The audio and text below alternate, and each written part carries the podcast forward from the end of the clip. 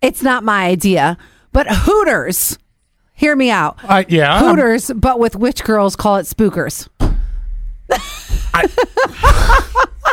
it works. and, and change the white T-shirt and orange to black and orange for the uh, month. Oh, that's a great idea. They should do that just for a month. Sure. And you want to know what? Instead of football games on the TVs everywhere, Halloween movies. oh, see, there you go.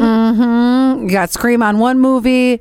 You got uh, Nightmare Before Elm Street on this one. What? I, you're you're onto something. I know. And then we, oh my God, now, now I can go hard because instead of hot dogs, what you do is you take the hot dogs and you like shape them like a hand and then you put like little So I'm blood- getting a five five hot dogs. it's an well, appet- four hot dogs and one uh, cocktail wiener. It's an appetizer.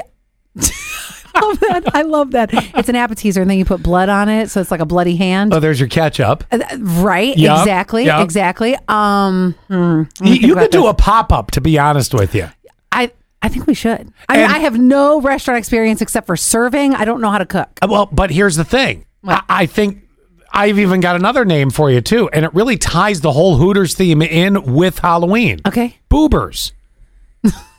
that's Come not on, good. No boo. spook spooker. No spookers. Is, no Boobs. no Boo.